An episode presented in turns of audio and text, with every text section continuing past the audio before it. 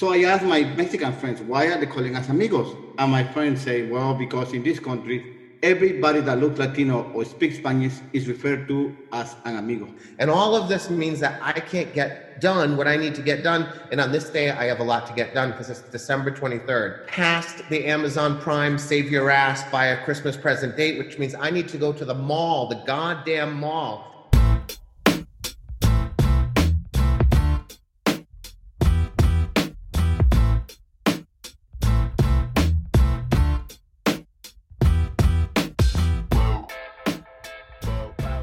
Hey there, and welcome to Grit True Stories That Matter. Grit is a weekly podcast about stories, the contemporary personal narrative kind of story, and the people that craft and tell them.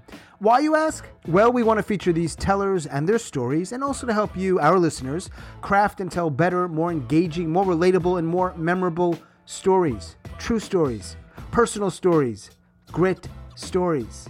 New episodes are released every Friday and we are in the middle of season number three, which is all about the grit talks and the best of. And today we've got two stories from our 7x7 storytelling series. Both of our tellers today joined us in the summer of 2020, and they are Moth legends. They're not only storytellers, they're also teachers and producers, among other things. Nestor Gomez and Matthew Dicks have won more moths than anybody else in the world. I don't know the exact numbers but they are numbers one and two by far. What does that mean? Well, it means they know what they're doing. They know how to craft stories, they know how to tell stories, and they know how to put a lot of them together in a fairly short period of time. Very impressive. So, your first story today will be from Nestor, and the second one from Matthew. Check the show notes for information on our upcoming events and workshops. And if you're listening on Apple, I know I say this a lot, help us out, rate and review this podcast. It helps people find it. And I'd love for more people to find it. All right, without further ado, Nestor and Matthew, let's dive in. It was a few days after I had just arrived to Chicago from Guatemala. I only knew a couple of kids from the building where I live, Mexican kids that were showing me around the neighborhood. We decided to go to the park, but on our way to the park, we stopped by a corner store and the kids and I went inside the corner store. We went to grab some sodas, some Doritos, some things to eat. When we went to the counter to pay for the stuff that we were buying, I noticed that the guy behind the counter did not appear to be a Latino guy. He didn't. He didn't appear to be white or black. He appeared to be a person from the Middle East. But what really caught my attention was that this person was referring to me and my Mexican friends as amigos. Bye, amigos. Thank you, amigos. When we walked out of the store, I was surprised that this guy had called us amigos. So I asked my friends, Do you know this guy for a long time? You've been coming to this store for a long time. And he's like, My friend, said, No, no, no, not at all. This is a new store. We just started to go there. We were crossing the street and as kids usually do, I was 15 years old at the time. Me and my friend did not pay attention, and there was a car that was coming by, and we crossed the street without paying that much attention. The car slowed down a little bit, and I could hear the guy saying, Be careful, amigos. Again, amigos. So I asked my Mexican friends, Why are they calling us amigos? And my friends say, Well, because in this country, everybody that looks Latino or speaks Spanish is referred to as an amigo. Now, I'm from Guatemala, and we call each other boss. People from Spain call each other tío. People from Mexico call each other güey. We never refer to one another as amigos. So I was surprised that this is the word that they were using to refer to us. I was still pondering this new information on my head when we came to the park, and I noticed that there were some African American kids playing in the at the park. Now, I have been living in Guatemala my whole life, and I have seen some dark skinned people, but I have not seen any darker skinned people, African American people. So I turn around to my Mexican friend and I say, Son negros. One of the African American kids heard me, came over to where me and my friends were standing. I didn't know what he was saying, but I could see by his expression that he was upset, I was ready, and he was ready to fight me. So I prepared myself to fight without even knowing why he was so upset. My Mexican friend got in the middle of us and started to ask me, What's going on? What's going on? I didn't know what was going on, so I couldn't explain to him. He asked the black kid what was going on, and the black kid said, Well, he called me the N word. My Mexican friend turned around and said, What do you call him? So I repeated what I had said. Now, let me explain you this. In Spanish, the word black is translated to negro. It doesn't have any racist, racist connotations behind it. And I had just come to this country, so I was using the word in Spanish to describe a black person. In Guatemala, I had been taught about the history of the United States, but it was a white, white version of history. We were not really explained carefully in detailed explanation about all the abuse that the African American community had lived through. My Mexican friend explained to the kid that I had just arrived from Guatemala. And then he explained to me that the word that I had used was very similar to another word that is used in a bad way to describe African Americans. In Guatemala, many centuries ago, in Guatemala and all over Latin America, the Spanish conquistadores came to the land. They conquered the land and enslaved the native population. They refer to the natives as Indios. Even now in Guatemala, when you want to call somebody stupid, hard headed, uneducated, you call the person an Indio, which is the word that the Spanish conquistadores gave the native people at the lands. When I was a kid, I used this word again among my friends without truly understanding its racist connotations. Until one day, my grandmother, who used to live in Chicago, went back to Guatemala because she was getting old and she was ready to retire. When my grandmother arrived to Guatemala, my parents decided that they were going to come to Chicago and they could leave me and my siblings with our grandmother. My grandmother was used to the life here in Chicago. And after a couple of months, she could not longer be happy in Guatemala. She couldn't stand the muddy streets. She couldn't stand the poverty. She couldn't stand the lack of everything. I was only a kid, but I couldn't understand why my grandmother was so upset if for the first time in many years she was finally among family. So I asked my grandmother, why are you so upset if you're finally among family? My grandmother turned around and said, when I was in Chicago, I used to take care of these two beautiful, blonde, blue-eyed, light-skinned kids. And now I'm here stuck with a bunch of Indios. That day, my grandmother used the word Indios to refer to me. And I understood, I finally understood how hurtful and how painful words can be. And I promised myself never to refer to any individual in that way ever in my life. But now here in Chicago, I had just called the African American kid a word that was very similar to a word that meant a lot to him. A word that was demeaning, a word that brought back all the injustice and all the pain and suffering that his community had lived through. At that moment, I understood my mistake and I pushed my Mexican friend aside. I approached the African American kid and extending my hand, I repeated the only word that I had been able to learn. Sorry, sorry, sorry. The African American kid looked at me and he said, Me, no negro. Me, black. Okay, amigo? Me, no amigo, I say. Me, friend. We shook hands. And at that moment, as we shook hands, in spite of the fact that we were born in different countries, in spite of the fact that we couldn't speak the same language, we had similar experiences. And at that moment, we understood one another. Thank you, Nestor the Boss Gomez. Nestor lives up in Chicago. Appreciate that story, sir. Next up, Mr. Matthew Dicks. Matthew lives out in Hartford, Connecticut. Enjoy.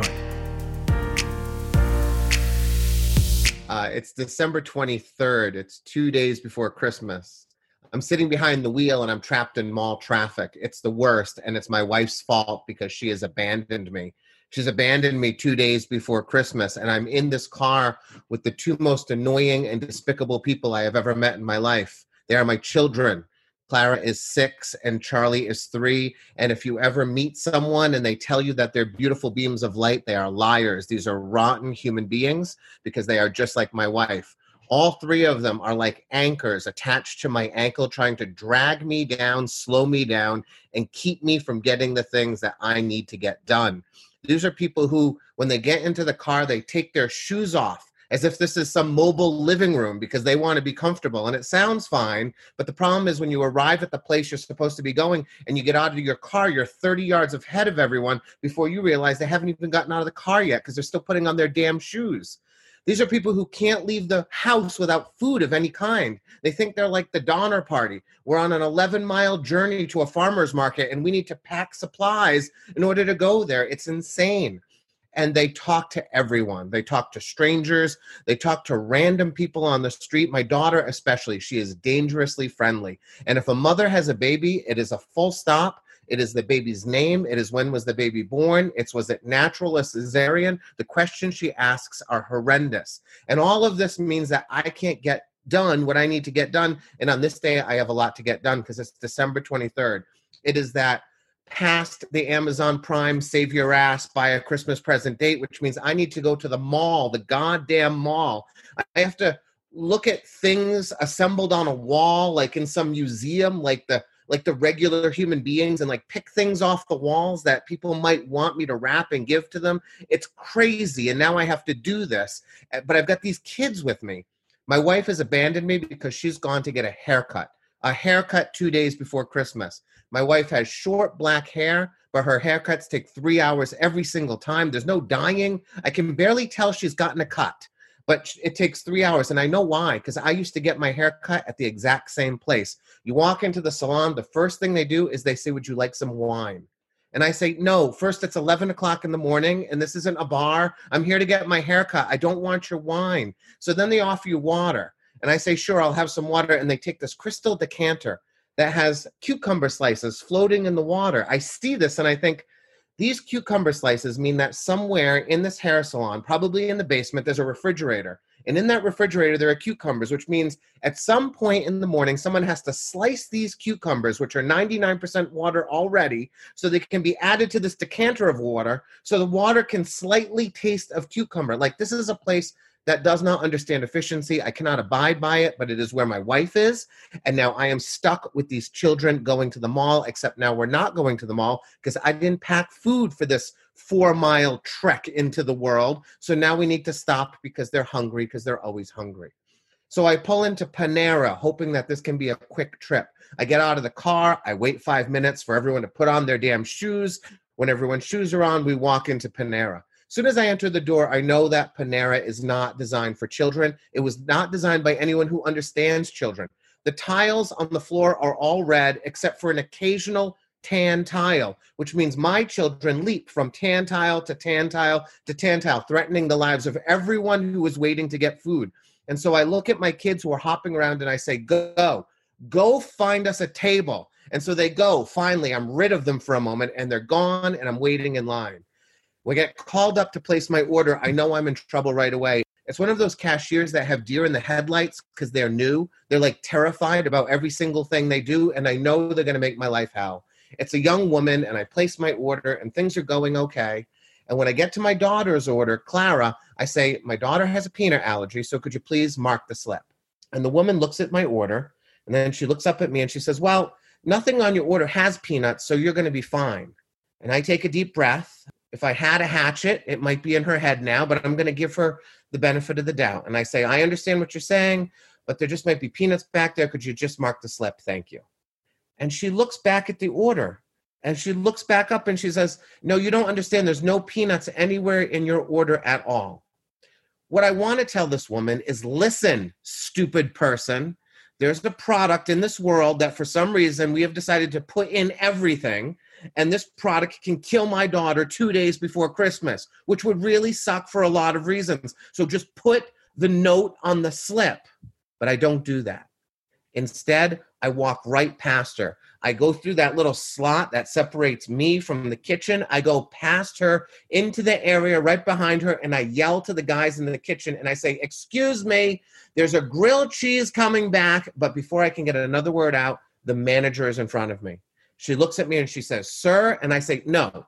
I say, This woman right here won't put this thing on the slip, and my daughter's going to die, and my wife will blame me, and I'm not going to allow that to happen because she has a peanut allergy. And to this manager's everlasting credit, she says, I'm sorry. I'm going to take care of it, but you need to get out of my kitchen. And she's right. I need to get out of her kitchen. I am a crazy person. And so I step back out of her kitchen and she helps me with my order and she makes sure everything is fine. And then I turn and I go to the lobby to find my children in the seat they have chosen. And when I enter sort of the dining room area, I scan the room and then I see my kids in the far corner and I can't believe what I see. Clara is at the booth and Charlie is at the booth. And in between them, there is a mother holding a small baby. They have chosen to sit with a complete stranger. And now I must extricate my children from this ridiculous situation that they have created. And as I walk across the dining room trying to think about what I'm going to say, it's as if Clara knows what I am planning. Because when I get close, she says, She said it's okay. We can have lunch with her. Her baby's name is Hannah. Isn't she cute? So I look at the woman and she gives me that smile of resignation like, It's all right. We'll get through this together. And so this quick meal is not going to be quick now, which means I'm not going to get to the mall quickly and everything else is going to be ruined. So I sit down and I chit chat with this mother for a moment. I introduce myself. I meet Hannah, the baby. And then at one point, Clara says to the woman, she says, Where's Hannah's daddy? And the woman pauses for a second as if she's considering what she's going to say.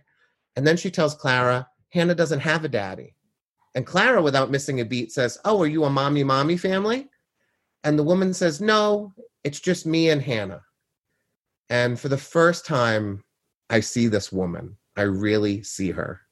I see the slump of her tired shoulders and the lines under her eyes. And I look to the left and I see the carriage, stuff that I haven't seen for a long time because my kids are a little older. All that plastic paraphernalia that you have to carry into the world now to keep a child alive the bottles and the diaper bags and the toys and the breast pumps, all of this stuff that you have to throw on your back like a Sherpa every time you want to leave the house. And I look at this woman and I am so angry at Clara for showing me this thing that I need to see. Two days before Christmas, my daughter and my son sat with a stranger, and that stranger treated my kids better than I have treated them all day. She was actually present and kind, and she listened to my children in a way I had not since the moment we left the house. And I'm so angry at Clara for shoving this lesson down my throat on this day. And so I take a deep breath and I try like hell to put the mall out of my mind and my wife out of my mind. The wife who I complained about because I had to suffer for three hours without her while sitting across from a single mom and a baby who seems a hell of a lot happier than me and a hell of a lot more capable than me and a hell of a lot more patient than me. And so I try to have a meal with my kids and be present in the moment as best as I can. And ever since that day, I have not improved greatly. I've improved slightly. But in those moments of real annoyance and those moments where I feel like everyone is trying to pull me down and hold me back. I think about Hannah's mom and how she treated my kids that day. She is the role model that I now have for perhaps treating my children and my wife a little better.